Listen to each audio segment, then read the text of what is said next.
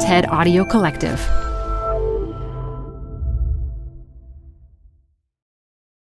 Hi, I'm Debbie Millman. Canva is great for designing visual content for work, no matter what industry or department you work in. Now, your next presentation with Canva Presentations. Start with a professionally designed template and use it as a springboard for your design. It's a serious time saver. Time to present but can't be there in person? Enter Canva Talking Presentations. Record yourself presenting and add your talking head to your slides so your audience can watch your perfected presentation anywhere, anytime. Start designing today at canva.com. Designed for work. This message comes from Apple Card. Earn up to 3% daily cash back on every purchase every day. Then grow it at 4.50% annual percentage yield when you open a savings account with Apple Card. Visit apple.co slash card calculator to see how much you can earn. Apple Card subject to credit approval. Savings available to Apple Card owners subject to eligibility. Savings accounts provided by Goldman Sachs Bank USA member FDIC. Terms apply. This is Design Matters with Debbie Millman from DesignObserver.com. For 12 years now, Debbie Millman has been talking with designers and other creative types about what they do, how they got to be who they are, and what they're thinking about. On this podcast, Debbie Millman talks with Seth Godin about how to live in our difficult political moment. What we have to figure out is how to disconnect ourselves from the circle of fear and from the circle of contempt and even panic and make something that matters instead. Here's Debbie Millman. In the world of marketing, Seth Godin is an established and savvy master. If you type Seth into Google, for example, the top result is his blog. If you search for Seth Godin on Amazon, his 18 books pop up, all of which have been bestsellers. He's much more than a marketer, though. He writes trenchantly about work, career, and personal growth. Some of his titles are Tribes, We Need You to Lead Us, and Linchpin, Are You Indispensable? He's here to talk about his career and his brand new book, What Does It Sound Like When You Change Your Mind? Seth Godin, welcome to Design Matters. Thank you, my friend. Thanks for having me. Seth, this is our fourth interview together. My first interview with you was actually on Design Matters. You came on the show when it was an infant back in 2007. I think that one was on vinyl. yes, indeed. I know it was actually an eight track. um, believe it or not, I didn't really ask you much about your origins. So I'd like to ask you just a few questions about your background on becoming Seth Godin. You cool with that? We'll give it a try. Okay. I understand that when you were 14, you started your first business. What kind of business was it? Well, first we got to be clear about what a business is for. For me, business has never been how do I do something to make a lot of money. In the case of the project I did when I was 14, there was an auction on public television to raise money for the station. And I had access to a mainframe computer that could print out biorhythm charts. And the idea was that I would auction off customized biorhythm charts to raise money for the public TV station. How'd you do? Well, they raised a few hundred bucks, but then it turned out people who got it wanted more. So I started selling them to the people who wanted them. But then someone sent me a note saying that their triple zero day had been a day that something horrible had happened and their dog had died, and could I do one for everyone in their family? And I said to myself, wow, people believe this. No, I'm done. It's sort of like astrological Yeah, charts, exactly. right? And I was just done. You also read your father's copies of Forbes. What did your father do for a living? Well, and I got, and I once had a letter to the editor printed in Really? Forbes How old were you? day. How old were you? I was 16. What did you write about? He had written an article about college tuition, and he had gotten the definition of tuition wrong because he had included room and board. And he being who? the au- the oh, the author. Okay. and it just bothered me because Forbes in that time and pretty much to the current had this attitude that they were pretty certain in their correctness. So I just wrote a note saying, you know, that school's really expensive, but you didn't get the number right. Uh, my dad, until I was 16, was VP of finance for a company in Buffalo that made parts for nuclear weapons and hydrotronic controls and fancy CNC machines. Then he had an argument with the CEO because CEO was violating SEC law. And the CEO said, Look, my name's on the door, yours isn't, you should leave. And my father left, and he ended up almost buying the company that makes wax lips and the little wax bottles of Coca Cola. Mm-hmm. You know mm-hmm. those things? Yeah, parties, party yeah, favors. Exactly. But he didn't and ended up buying a little company that makes hospital cribs. Not a very big company, and it's still around. My sister runs it in Buffalo, New York. So I grew up in a factory with real workers making real items by bending real metal to make an item that people actually needed. And that was fascinating. I read that at that time in your life, when you were 14, uh, you discovered that people were able to make a living doing what you are doing now, and that what you're doing now is exactly what you wanted to do over 40 years ago. How would you describe exactly what that is? Well, you know, shortly before my dad left the company he was working for, the owner got in a ski accident and broke his back in Chile and discovered that he wouldn't have fallen in the lift line if he had had a different kind of ski bindings. And since he was an aeronautical engineer, he invented a better ski binding. So this company that made parts for nuclear weapons also started making ski bindings. And my dad came home one day when I was 14 or 15 and said, So we need to figure out how to get more people to market these things. So at that age, I sort of became the head of marketing for a Fortune 1000 company because they had never tried to sell anything to anybody except the government. So I began to understand well, what's an ad and why is there an ad and what's copy and why is there copy. But then in seeing the world that he was living in, I discovered there were people like Zig Ziglar who could get up in front of a crowd and teach and talk. And I started reading books for fun that opened my eyes to other ways of seeing. And I realized a human wrote those books and you could do that for a living. But the biggest shift for me was when I was 17 and I started working at a summer camp in Canada. Ah, yes, Camp Arowhon. Exactly, still there. Um, and I was able to help 10 year olds, 12 year olds see the world differently, deal with their fear, sit up straight, breathe, and paddle a canoe. Literally, not a figurative canoe, an actual yeah, yeah. canoe. You said that was your first formative creative experience. Yeah, and I think I've just been trying to do the same thing ever since. You teach style canoeing at this camp in Canada, and you've been doing this 30 years. Eh, That's amazing. Yeah, it was a really extraordinary privilege. The the thing is that you can simulate that. The the sport that I used to teach was invented by a guy who taught my teacher how to do it. So I'm second generation. And understanding what that lineage means, understanding that you can invent a new way of being out of whole cloth. It's not that different from what you've done at SVA, right? To say there's this profession let me invent the profession. Let me teach other people how to do the profession. Let me find people who maybe need a light turned on or someone pointing them in a different direction. Because it's about showing up and doing the work and sitting there with people who need you to help them become the people who will teach the next people. And I read that when you were doing this, when you were teaching style canoeing, it was the first time you discovered that the best way to attract people was to help them connect with their dreams. How did you even recognize that that was something that you could do in that way? Why would anyone have trouble articulating and reaching their dream? yeah, we can talk about that for the entire interview. And it's a four letter word fear. Exactly. And if you find the fear, you can see it you can acknowledge it. You can learn to dance with it. You cannot make it go away. And it turns out that adults are really good at hiding the fear and really good at coming up with reasons to not go there. Kids haven't had as much practice. So starting with 12 year olds was really useful because they gave themselves away. No 12 year old actually dreams of paddling a canoe all the way across the lake and back by themselves. What they dream of is agency. What they dream of is being seen. And those are the two things they're also afraid of. So if you can figure out how to get in early, early in the arc of your engagement with someone, and figure out where the fear is, and figure out how to help someone act as if, to learn to dance with it, then you've got a shot at teaching them design thinking. Then you've got a shot at teaching them a practice that will enable them to chop wood and carry water on their way to doing the work that they seek to do.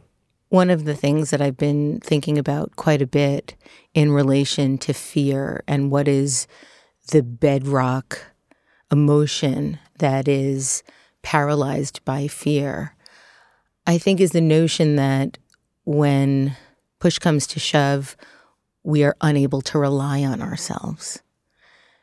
And I think if we felt intrinsically that we could rely on ourselves, we wouldn't have as much fear of uncertainty or of the unknown, which is really all it is. You know, we That's can't. fascinating. Let me add one level around that, though. Okay. It's not that we can't rely on ourselves. It's that we don't believe we can rely on Exactly. ourselves. Exactly. Two different things. Yeah, exactly. And so all of this is about our narrative. right. That when you're four, you're not really sure you could run across the street before a car would hit you. Now we are, right? So we can rely on ourselves to do that. It's always the new thing that we hesitate, right? Right. The, or the thing that that other people are looking at. I understand that one of your first jobs out of business school was working at a software startup, and the CEO was your mentor and let you make all sorts of mistakes, um, which I think is a wonderful thing. And, and my question here is Was this a job where one of your clients at America Online threatened to have you arrested if you stepped foot on his property? Uh, two different emergencies. Uh, now, the first one was Spinnaker Software. Okay. We helped invent educational computer games in the early 80s. And it was an extraordinary group of people. Uh, one person went on to run a billion dollar startup in California. Someone else went on to run the video division of Columbia TriStar. Just out of 30 of us, it really was this magical moment. And uh, David Seuss, uh, who was my boss, didn't know he had hired me. The chairman had hired me for a summer internship and forgot to tell his partner, the president. and I showed up my first day at work, and David was stuck with me. The AOL story was actually a woman who threatened to have me oh, arrested. Oh, okay. They were our biggest client at Yoyodyne, which was an early internet pioneer. Yes. And something went wrong with our systems, and a whole bunch of people at AOL got an email, not about AOL, but about Arid Extra Dry Right. deodorant. The, the clients had switched, right? You sent all the It was not emails to the opposite it was not good at all. Yeah. And then it happened again a week later. And when I, when I called Audrey to apologize, I called and I said, I'm getting on a plane. I want to show you how serious I am. I'm flying down to Vienna, Virginia to apologize. And that's when she threatened my livelihood, if not my life. It was not a good day. but you recovered. Just- you recovered. Just barely. But it was this much. I read that you were a beta tester for the first desktop publishing program for the Mac in 84, and it was for the first desktop publishing program, Ready, Set, Go. I loved Ready, Set, Go. And not only that, you know who I got my Beta Mac from? I was 24. He was 26. Guy Kawasaki. oh, so it's wow. such a so that was my next world. question. How did that how did that even happen to you? It was his job, right? I was at a software company. They needed us to make software for them. But think about it. wow. Guy and I, there's only like 20 people in the circle of people who write books like we do. And we met each other, what, if 30 years ago? What was he like when he was 24? He was just like he is now, except he same? wasn't as good at hockey. So, in one week in 1986, you married your wife, Helene, you quit your job, you moved to New York City, and you started your own company. What was going on in your biorhythms or your astrological chart to inspire so much change in a seven day period? Well, you know, I'm just very uncomfortable talking about this journey of mine because I don't think it's that interesting because I was there. Okay, well, I, I think it's think- interesting, and I wasn't there. So, But I do think the lesson is that all of us have stories like this. That what we say we want is a regular, periodic, stepwise progression from here to exactly where we want to go. But the story we tell ourselves about our past is never that. And the decisions we make about our future actually don't fuel that. That is what industrialists want from us. It's what the placement office wants from us. But it's not what we actually want in a life well lived. So, you know, these stories are interesting to the extent that any of them could have been different and I still would be me. That the only thing that would have kept me from being me is if it had all worked out. And it's all the things that were just nutty, that were happened too fast or uh, with little foresight or just by the skin of my teeth. Those are the things that we add up. And in the moment, we say, oh my goodness, I wish things were calmer. But in fact, when we look back and we say, how did this happen? It happened because of the things that were chaotic. I think that they happen because of the chaos, but I think that what makes them fascinating, whether they're your stories or anybody's stories, is if you are in that chaos and you're honest about the chaos as you've been, you've been really transparent about all the rejection letters and all the failure and all the fear. I think that because there's so much stigma against admitting some of that. I mean, Right. you've talked about the failure pornography that's going on now. Aside from that, because I don't even know that those are authentic Exactly. but because you've been so clear about the fact that not only did these failures and rejections not kill you, um, that you actually managed to turn them into something that was really universal and something that I think has been enormously helpful and inspiring to people. So it's not so much whether or not they're interesting to you because you've lived them and know them. And I think it's sort of like a great outfit. You might not think it's a great outfit because you've worn it 43 times, but for the person that's seeing it for the first time, they're like, great outfit. cute. This is my cardigan. So here's the story that happened right after that. So I'm unemployed. Uh, I have uh, a lovely bride, and I'm living in the law school dorm. And I read an article about faith popcorn and brain reserve. Now, for most marketers in those days, uh, whatever this was 25, 30 years ago, she was a rock star because she got to just work on interesting projects. So I thought, that'll solve my problem. I'll just work four weeks a year for Faith Popcorn. So I don't have a car. I get on my bike. I ride it to Macy's with my resume. I have my resume gift wrapped by the Macy's gift wrap department. And then I get a little gift card, and I, on the gift card, I write, I'll give you the other half when we meet. And then I take a $20 bill and I rip it in half and I put it in the thing with the gift card. Then I ride my bike over to Faith Popcorn's Brain Reserve office and I drop off the gift wrap box and I ride my bike home. Now, I get my bike back to the dorm on Mercer Street and I walk into the apartment and the phone's ringing and I pick it up and it's Faith. And she says, This is great. How soon can you be here? I say, No problem. I'll be there in a few minutes. So this time I take a cab and I race back up to her offices and she and her partner are sitting there and I walk in and I tell them a story and they tell me a story and we're jumping up and down and they're jumping up and down and everyone's jumping up and down and it's a real hee-haw of a moment. And she says, how much time do you have? We think we have nine, maybe 10 projects for you to work on in the next little bit. And each project pays $15,000. So all I need is two and I'll be fine. She's got nine. And this is great. So she says, We'll call you tomorrow. They don't call me tomorrow. They don't call me the day after tomorrow. They don't call me for a week. They don't call me for a month. I'm like, What's this about? So I call a couple of times. No one returns my call. I realize at this point, nothing's going to happen. So as I'm living my life, everywhere I go to work on a project, if it's out of town, I buy the ugliest postcard I can find and I mail it to Faith at Brain Reserve. Hi, I'm in Cleveland working on this project. Wish you were here. And over the course of the next nine months, I'm sending Faith Popcorn postcards from around the world as I'm struggling my way to build a business. No response, not one. Two years go by. I'm still really struggling, and I need a Christmas gift because you, you know, it's how you build the brand. What are you going to send all the people in your database? I don't have a lot of money, so I buy a $19 laminating machine and use FileMaker Pro to turn my address book into nicely typeset Franklin Gothic condensed cards with the address and name of each person. And I make luggage tags for all the people in my database, 150 of them, with a little note, mail out everyone their Christmas gift. A week later, the phone rings. It's Faith Popcorn. Two years later. Hi, Faith. She says, Seth, Brain Reserve has a space in it or doesn't have a space in it. You did it wrong. Could you make me a new set of luggage tags, please? Oh my God. That's the entire exchange. Okay, so fast forward five, ten years later, I get a call from her former partner who has a book. He wants my help. He says, Can I meet with you? I said, You can meet with me, but you're going to have to answer a couple questions when you come. Thank you. He says, Fine. So he comes. I said, What's up? What happened? He says, I have no idea what happened, but I can tell you this. There was a special bulletin board in the office just for your postcards.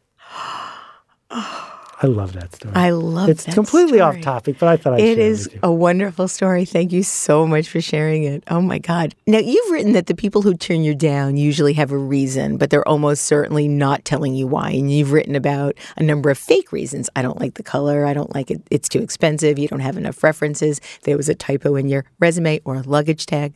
Why do you think those are fake? What, what are, are they easier excuses? Is it that we're unwilling to hurt each other's feelings? What is it artificial harmony? So, one of the most important things that anyone who sells ideas needs to learn is Zig Ziglar's concept of the obligating question. Zig was the greatest sales trainer who ever lived and a friend of mine.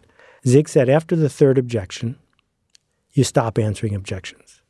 That the person says, you know, it's too expensive, it's the wrong color. You answer those, they're still saying no. Then you ask the obligating question. The obligating question is this Oh, so you're saying this is wrong with it. If we could agree that we could fix that problem, are you prepared to go ahead today? And the answer to the obligating question is rarely yes. If the person says, well, no, then I'd have to blah, blah, blah, then you understand that their objection isn't actually the objection. Right. It's just a good way to get you to go away because buying anything is really frightening. It involves change. Change involves risk. Risk involves death. So saying yes and dying are only an inch apart from each other. So when people are hesitating or complaining or criticizing or giving you an objection, what they're really saying is there aren't enough benefits on offer to match the risk I would feel in making this change happen. And the answer to that, there are two. One, figure out how to put way more benefits on the table, way more urgency, way more attention, or find somebody else who wants change more than this person does. But what will not work is bit by bit answering their objections because you almost never answer your way to a yes. I think as well when somebody says they don't want to spend the money. What they're really saying is not that they don't have the money, but that it just doesn't have enough value for them.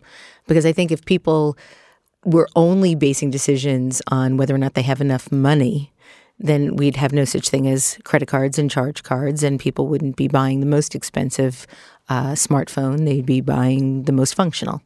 Yeah, but let's let's take that one step further, and this would be a, a great exercise for anybody who's really trying to understand sales and marketing. Go to a bus terminal with a twenty dollar bill. Walk up to the first person you meet and say, "Will you buy this twenty dollar bill from me for ten dollars?" And they won't. And they won't for a couple of reasons. First of all, no one goes to the bus terminal looking for a bargain on a $20 bill. And secondly, because they don't believe you. Why don't they believe you? Because why would anyone sell them a $20 bill for $10? The alternative is put the $20 bill in an envelope, put it in your neighbor's mailbox, and run away before they see you. Do it again next week. Do it again the week after. Add in the fourth week, knock on your neighbor's door and say, Hi, I'm the guy who left three $20 bills in your mailbox over the last three weeks. Want to buy the fourth one for 10 bucks? They'll buy the fourth one. So it's about trust? Yeah. It's about belief. It's about risk. It's about being a human. You've talked a lot about risk and you talked quite a bit about how for many, many years you were what you referred to as two weeks away from bankruptcy. And you would do whatever it took to make payroll, you talk at one point about going window shopping at restaurants and going home and eating macaroni and cheese. You described it as in this way I just failed and failed and failed and failed. What kept you going? How did you come up with enough gumption to go knock on somebody's door and say, after running away for three weeks with the $20 bill in the mailbox, want to buy a $20 bill for 10 bucks? You know, I've thought about that a bunch. I told myself at the time that I could get a job as a bank teller. And I realized how horrible my life would become if I was going to be a bank teller for the next 30 years. Well, you almost were essentially when you were working in the nursing homes, right? Weren't you? Yeah, but I ran away from anything that felt like that as fast as I could. And, you know, that project that you're referring to of building a, a giant spreadsheet for a chain of nursing homes at least I didn't have a boss, right? But I'm pretty much unmanageable as a human, and I knew that about myself. But I think telling myself I could get a job actually helped me go forward because I realized I had a choice. That it's when we're stuck with what feels like no choice that it's super easy to give up. But if you believe that you have a choice, that it's a voluntary act to put yourself in the world, that makes it easier. And then the second thing, something I've always believed since the biorhythm days, is that the thing I'm offering is worth more than it costs. That's really important. I never felt like anyone was doing me a favor by buying from me. I felt like I was doing them a favor by making something for them at a discount. Where does that self esteem come from? I think it wasn't about me, it was about my product. It was about my idea, that it was separate from me, that I didn't feel like I was selling me. I was saying to Stanley Kaplan, SAT prep books will transform your business. You don't have SAT prep books. I know how to make them. Let's have a conversation first about whether they will transform your business. And then if you want me to prove I can make them, I will. Clearly, but it wasn't a slam dunk. You had to work really hard to convince him. Six and a half years. Yeah. Right? But I knew I was right because the math is easy to do because you could look at it from the outside and say, as a brand, any kid who buys a $19 book and then doesn't finish it is way more likely to buy the $700 course because they already trust you because they've interacted with you. It didn't cost you anything right? And I was good at seeing this back to design thinking, seeing things that didn't seem like they were designed right. But and it's more than that because you took it took six and a half years for you to convince Stanley Kaplan to do this. You you stuck in there for six and a half years. You experienced 900 rejection letters before yeah. you got your first non-rejection letter. Right, and that's all about Zig. That's about my dad. It's about deciding to raise myself after I left the house in a culture, in an environment of generous persistence. No one who wants to compete athletically doesn't go to the gym, doesn't look at their diet. You train. Why do we think we don't need to train to sell our ideas? We need to.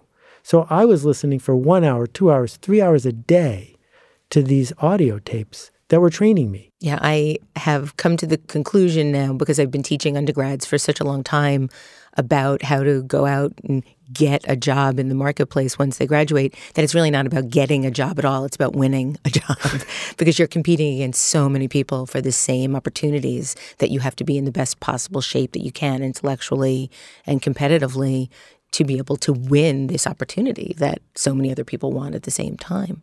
Yeah, I love that. Let's if we could dig in for one second. Yeah, absolutely. There are two ways to do that. One is to fit in more than anyone else and the other is to stand out more than anyone yeah. else. It's almost impossible to fit in more than anyone else because a disinterested observer will not notice that you are that much more fitting in than someone else. And the only person who's going to hire the one who's fitting in is the disinterested one. So it's about standing out. So the way you get a job after graduating is six months, a year, two years before that, choosing to become the person that someone who cares can't live without. Right. How do you differentiate and find your own voice and find meaning in that voice? Which means that most people won't get the joke. Most people don't want anything to do with you, and you have to be a okay with that. Right. I have one last question for you about your past, and then, then we'll go into the future. Talk about the book you published titled Email Addresses of the Rich and Famous. oh, boy. Sorry, I had to. I Rod, had to. Roger Ebert, may he rest in peace. So, I was a book packager, which used to be the best job in the world because book publishers didn't have enough books. There, there was a shortage. And if you could think of a book, a complicated book, you could sell it on Monday. They'd pay you for it in advance, and then you could build it and give it to them. So I get this idea. There's this thing called the smiley, which is now called an emoticon or a emoji. So I didn't invent the smiley, but I was there when he was invented. And I said, someone should make the Smiley Dictionary. I know, I will. So I wrote the proposal for the Smiley Dictionary on Monday, and I finished the book on Thursday. Now, I only got paid $10,000 to make a book, but it only took me four days, and it was fun. You got to make a book. But I got this idea early on, way early on the days of email. If I want to send an email to Roger Ebert, how can I? And I knew a couple people. I was able to get 500 addresses to get started, email addresses of rich and famous. It was mostly a social commentary. It was about the fact that, guess what? Email's about to arrive. Some people saw it as a spam dictionary, like, let me just type all the email addresses into a big file and email every person in the book over and over and over and over again, which I did not expect. So Roger Ebert was quoted in the Wall Street Journal cursing me for all eternity because his email address was in the book and I still feel badly about it. Oh, I'm sorry. Well, I, I have to say, one of the things I like most about doing this podcast is the research and going Clearly. into the rabbit hole of finding things out about people.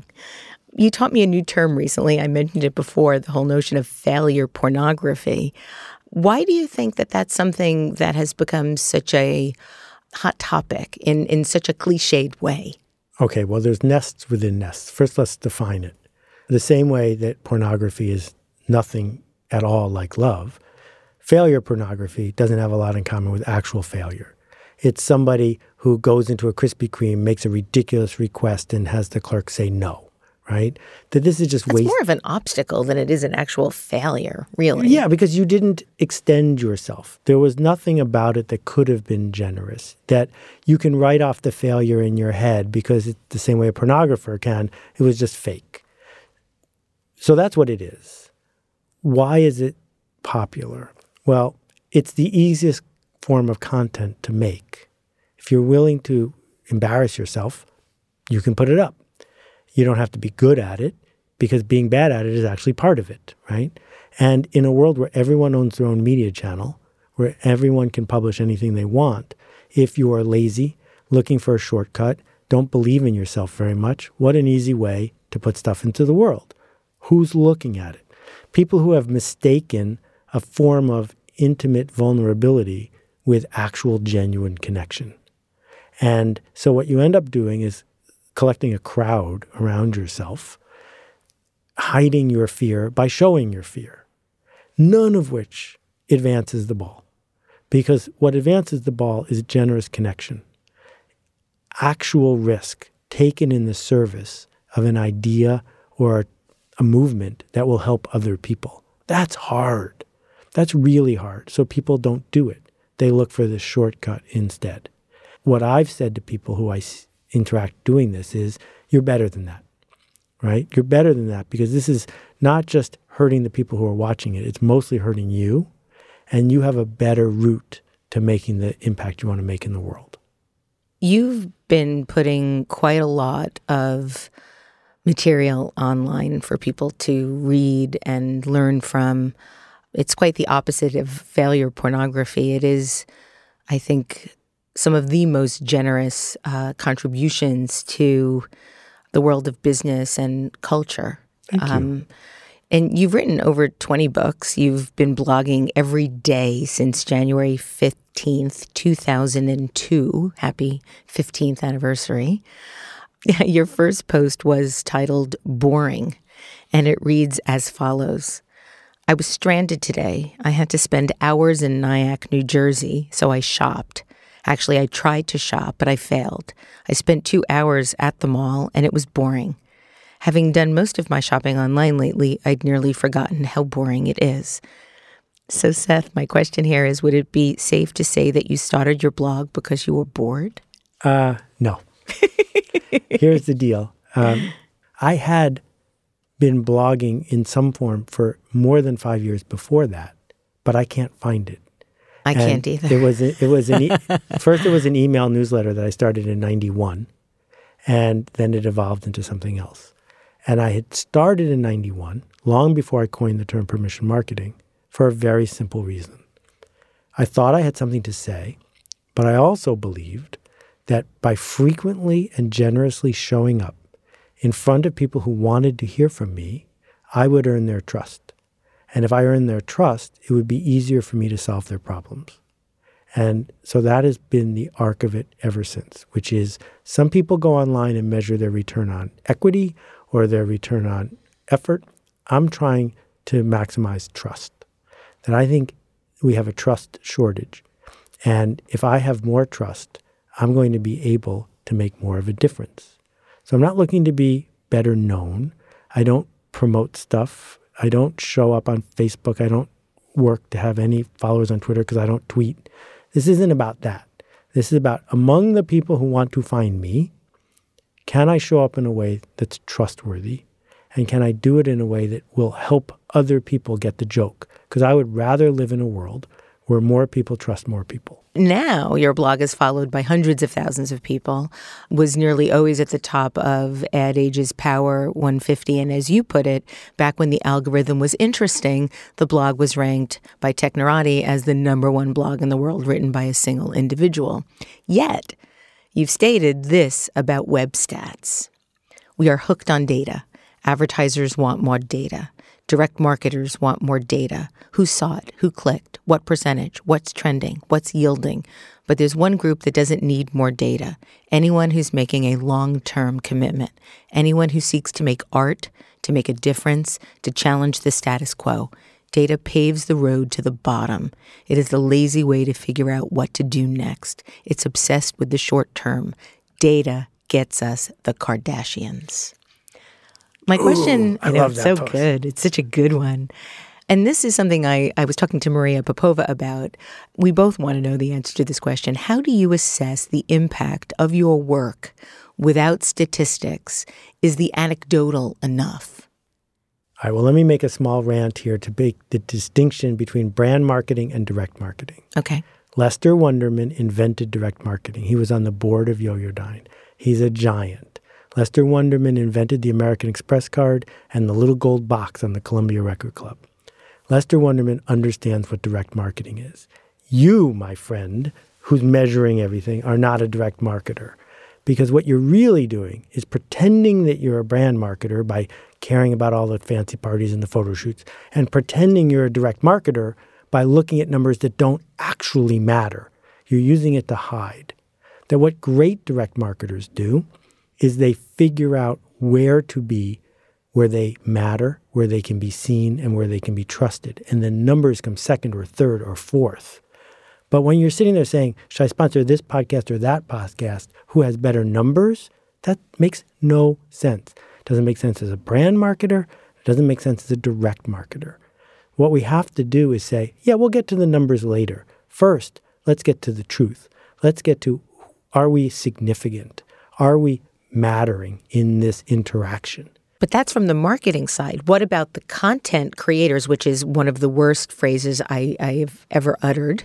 Um, what about the people making the art and the sense that they want to know if what they're doing is worthwhile or reaching people or making an impact? So Michael Schrage coined this great idea, which is that what every great artist does, what every great marketer does, is make someone change. Who are you trying to change? How have you changed them? That's what we do. Harley Davidson is a great brand. Why? Because they turned disconnected outsiders into respected insiders. That's what they do. What did Apple Computer do? Lots of people made personal computers. Apple Computer turned people with bad taste about digital goods into people with good taste about digital goods. And once you had good taste, then you were hooked on the whole thing, right? So, what we can measure, which can be as anecdotal as you want, is is anyone being changed? Because if no one's being changed, then you're instantly replaceable. Having lots of Twitter followers doesn't mean you're changing anyone. You might just be entertaining them, right? It might just be that they need to keep up with the Joneses, but you're not actually causing change to happen. So for me, yeah, once a year or so, I look at the numbers on my blog. For example, half as many people visit my blog now as five years ago, right? I, I'd like to know that in general every five years because that tells me something about the state of the web. Is my blog half as good as it was five years ago? I don't think so. So what does it mean? It means that consumption trends have changed. Fine. I don't care. Did I change someone today? And if I changed five people, that would be plenty. 10 is a bonus And how do you know if you're changing them? because I hear from them. So it is anecdotal then. It is. That's fine with me. Yeah. You've said about your blog that day after day, year after year, my blog shows up. And I'm delighted if people read it, thrilled if it resonates. But the truth is, even if no one reads my blog, I'd still write it. The fears I write about are often my fears the stuckness, the missed opportunities, the awe that's possible in the face of possibility. These are all feelings that belong to me as much as they're yours. Aside from this anecdotal feedback, what gives you the sense that the fears you write about are so universal? I don't even know if everyone in the world is a robot except for me, right? that, that, that we've all got this arrogance as humans that we imagine that the color yellow for me is the color yellow for you, and that I don't like Comic Sans and neither do you, right? That there's this zeitgeist and this internal narrative. So, yeah, I have the arrogance of an artist to say, I think I am sharing a feeling that other people are sharing, that I am not alone. And if I'm wrong, well, then you don't have to read my blog. And a lot of people don't because it's not filled with shortcuts and it's not filled with angst or hatred. And I know that I could certainly make my numbers go up if I did some of that and some lists as well. But I'm not in the numbers business, I'm in the changing business. Your new book is the second uh, of your collections of writing. This particular book is a collection of your last four years of writing from your blog, your ebooks, your Medium posts, and it is titled, What Does It Sound Like When You Change Your Mind? And it can be described as follows It's 18 pounds, it's 800 pages long. You needed to use container ships to move the book around. You've published only I'm not sure if it's 5,500 or 6,500 copies because I've heard both. And in a recent conversation with Brian Koppelman, you both agreed there was something perverse in this. that was so interesting to hear that word used to describe the book. It's perverse. Um, what was the motivation for creating a book of this magnitude? Well, I work in the least substantial medium ever invented, in that not only does it not get printed on a piece of paper, it could disappear as soon as the server goes down know, and be gone terrifying. forever. Terrifying. So it's not in homes across the world, and all we have is a memory of it. It seems to me, as a book person, that if I have the opportunity to put it into something more substantial, I could transform not just my work, but the way people interact with my work because I could take this thing that's gossamer and turn it into something that's concrete. And that when it sits in front of you in this fabled 500 year old form factor, it gains something. At least for me, it does. And the fact that I was able to illustrate it with work from the great Thomas Hawk, the photographer, transformed it again. Because I didn't just put pictures of what the post was about, I created tension in the juxtaposition of the pictures and the posts.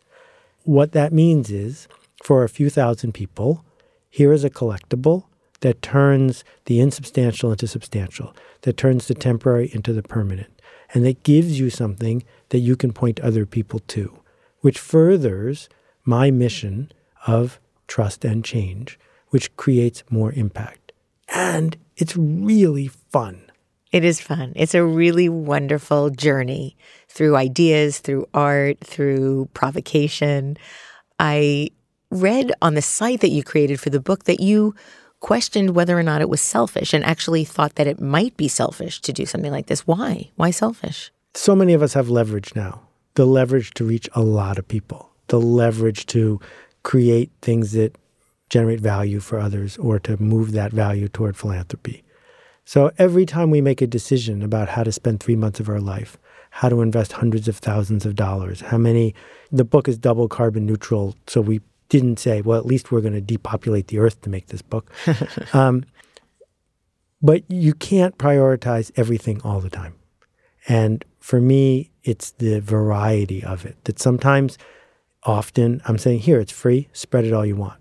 And other times I'm saying, you know what? This one costs 180 ridiculous dollars and almost as much to ship it all the way to Jakarta if you want it there. And that might not be for you. But that variability, that variety, I think is part of the package that I'm trying to bring to people. The title of the book, What Does It Sound Like When You Change Your Mind, was taken from a post of the same name you wrote on March 4th, 2014, wherein you recall a mistake that you had made. Can you share that story with us? Well, it was only a small mistake. It cost me $40 billion. Starting an internet company in 1989 or 1990 was insane. There was no World Wide Web. It was just Archie and Veronica and email. That when we eventually raised money from Fred Wilson, we had to persuade the VCs that email was going to be a thing. That's like that's how early we were. And then the web came along. And I looked at it and I said, well, this is just like Prodigy, except it's slower and uglier, and there's no business model. We're not interested. And, Help. Yeah. and so we didn't start Yahoo and we didn't start Alta Vista and we didn't start Google and we didn't start Groupon and we didn't start Facebook. We just ignored it. And it took me months of not seeing it when people who worked for me, who I trusted, were beginning to see it. And then one day, literally a noise went on in my head. And I said, oh, that. And then we shifted gears. But we don't do that often enough because we embrace sunk costs instead of ignoring them. And we say, well, what would it mean to my self esteem and to my short term life for me to admit that I was wrong and start doing something else? Why are people so afraid of doing that?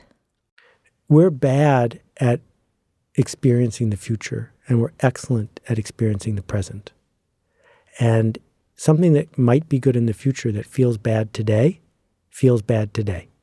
So we get stuck. You talk about how books have so much Proustian baggage. Um, can you elaborate? Well, it's plus and minus. So for me, a book is a magical gateway into all the things that make a great day. For a lot of people, a book is Miss Binder in seventh grade yelling at you because you didn't do your homework.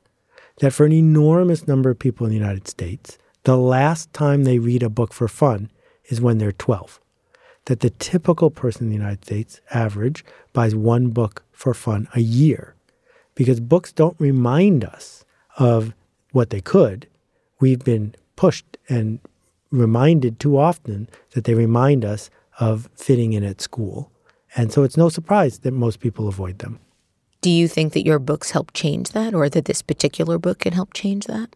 I generally don't seek out people who don't like books when I publish a book. I learned that the hard way. That as a book packager, I came up with a whole bunch of books that would be perfect for people who hate books. You know what people who hate books don't do? They don't go to the bookstore. and so the goal, if you want a book to work, like Purple Cow, is you write a book for people who like books. And then you make it easy for people who like books to give that book to people who don't like books. Right? And that seems elliptical, but it works. So the book I wrote, the last original book I did was called What to Do When It's Your Turn. And I published it myself, I designed it myself. And you cannot buy it in a bookstore. You have to buy it from me online. And I will not sell you one. You can get a three pack, a five pack, a 12 pack, a 99 pack. What are you going to do with a five pack? You got to give four of them away. So you become my distributor. So I sell a book to people who like books, and those people give it to people who will tolerate a book. After your last conventional book, so to speak, you disavowed traditional publishing and said you would never publish another book traditionally ever again. You haven't, and your Kickstarters have been massively successful why do you still want to be creating books if you're not interested in publishing them and manufacturing them and shipping them and distributing them in these ways to get them into most people's hands? Yeah, welcome to my horrible neurosis. you know, uh, books are magic. I love books, and I wish that the independent bookstore chain store scenario was vibrant. I wish that book publishers didn't think that bookstores were their customers. I wish that there was a way for the kind of book that I want to write to reach the kind of people I want to reach without me doing it all myself. Right? It's an enormous amount of work, just the shipping exactly. alone. Well, and the putting on a show every time you want to right. let people know. Right. So I have this huge advantage, which I can just tell people on my blog there's a book and a lot of people will take action. That's great. But what most authors dream of, and I'm going to put you in this category, tell me if I'm wrong, is the J.D. Salinger lifestyle, where we do our best work in the book, and then mm-hmm. someone else is in charge of making sure that the world gets the book. And unfortunately, that's a frustrating process, getting harder by the day. So I opted out of that because it was frustrating me and it was frustrating my editors. They're eager to have me do another one, but I don't know if I want to go on that journey because I can reach 10, 20 times as many people with a blog post. Right. So why should I withhold it? So now for me, a book is an object. And there are lots of ways to bring an object to the world in various volumes that don't involve the traditional method. At 800 pages, Seth, it is hard to narrow down what specific pieces to ask you about. This is a book that is truly a journey. It is something that you can savor over. There are so many ways that this book can impact who you are just by the sheer virtue of experiencing it. Um, that's that's probably the best thing that I can say about it. It's a gift. It's Thank a gift, you. Seth. And so I do want to ask you so much. Thank you. So in a piece titled "The Last Minute," You write, I'm not good at the last minute. It's really fraught with risk and extra expense. I'm much better doing things the first minute instead. Why is that? I, I guess I'd reverse it and say I'm just mystified at how many people rely on the last minute. That they use the last minute to shore up their reserves and their resolve so that they can get over their fear. Because at the last minute, you can get people to do a lot of stuff. Because at the last minute, you know, in architecture, the charrette exists because the last minute breaks down our resistance. That clients who approve something right at the deadline, why are they waiting? They're waiting because they're afraid, and the last minute shows up to get them over the hump. It's so unprofessional because it leads to sloppy work, it leads to stress, and it costs a lot. It costs a lot of time and misconnections and money. So, as a professional, when I was a book packager, I did 120 books, never went over budget, not one time, never missed a deadline because I did a lot of stuff in the first minute. That's what professionals do. They hurry at the beginning and they polish at the end. And if you have a client who's not acting that way, then your job as a professional is to teach them to act that way or to get a new client because we're defined by our clients. And if you are the kind of person that takes clients that have unprofessional last minute behavior, you will be judged by that. You wrote this about the notion of change. Rapid change exposes the work of outsiders, neophytes, and most of all, those attracted by the chance to grow. Rapid change sweeps aside the status quo and those that defend it. It replaces them with those willing to leap. Revolutions make heroes at least as much as heroes make revolutions. This reminded me of something that you said at a conference about the role branding had in the current election. And I've been quoting you ever since. You stated that government doesn't make culture, culture makes government.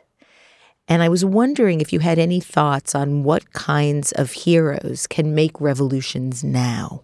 Um, as usual, Debbie, that's a profound connection that you're making. Here's what we know it always starts at the grassroots, not sometimes, always. So that the Reverend Martin Luther King could have lived any other time, but he wouldn't have been him. He was him because there were a group of people who were ready. And that when we organize just five people, just 10 people, just 20 people, that is our work in the grassroots. Because sometimes those 20 people become 400 and those 400 become 10,000. You don't need a permit, you don't need a license, you don't need authority to be the person who puts ideas into the world in ways that lead to connection. So we spend way too much time waiting for the hero, looking to the other, saying, Who's going to tell me what to do? And now, more than any time in my lifetime, we have a culture, a technology, a world where anyone can do this. But it's really hard and really scary and takes a really long time. None of those things have gotten any better. It's just that more people have a ticket to play the game.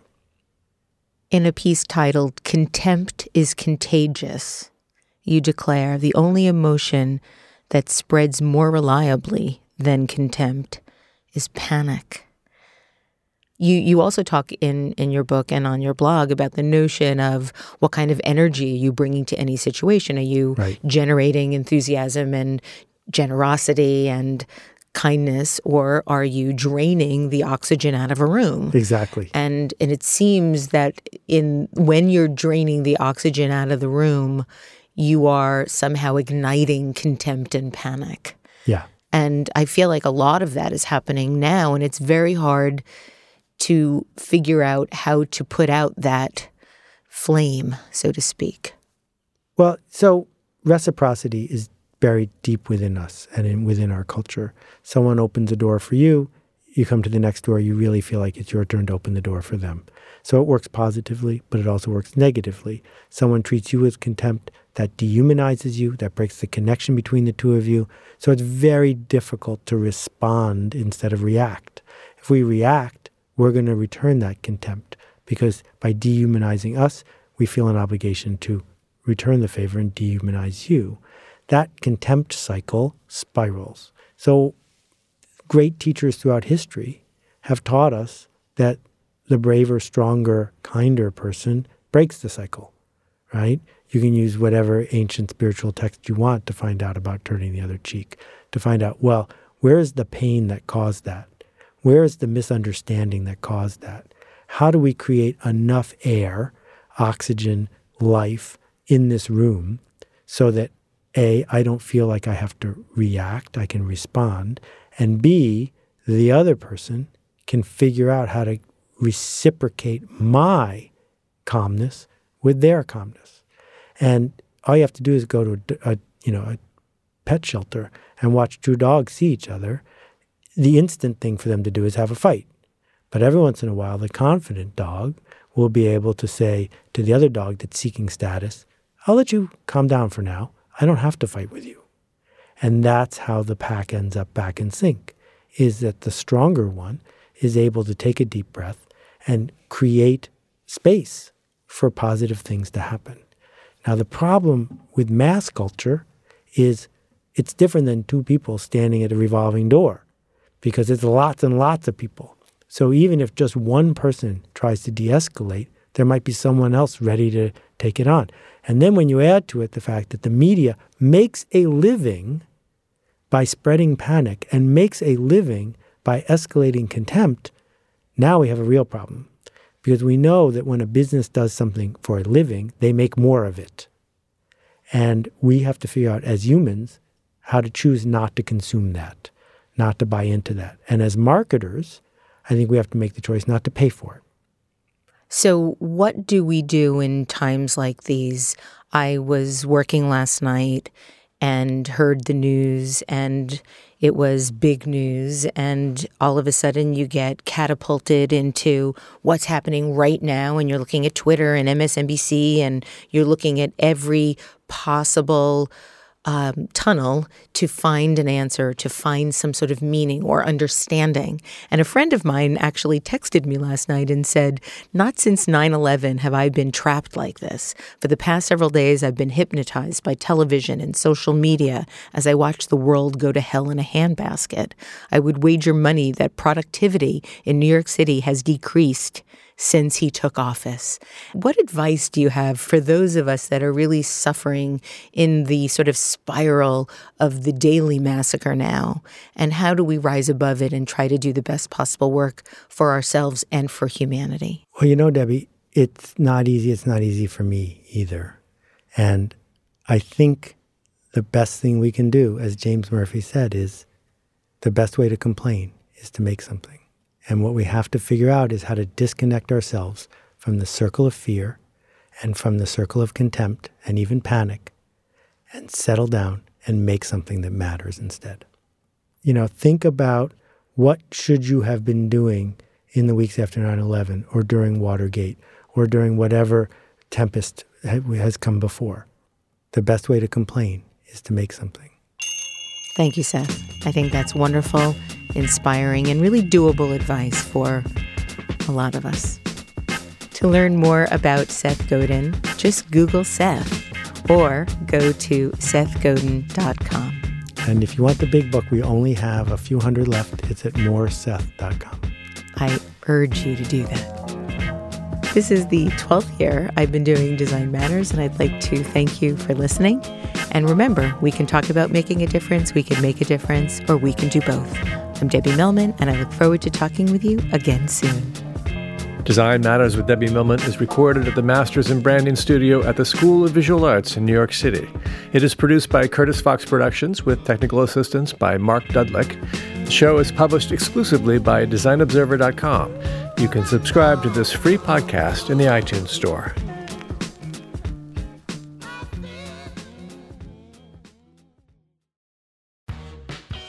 You're growing a business and you can't afford to slow down. If anything, you could probably use a few more hours in the day. That's why the most successful growing businesses are working together in Slack. Slack is where work happens, with all your people, data, and information in one AI powered place. Start a call instantly in huddles and ditch cumbersome calendar invites.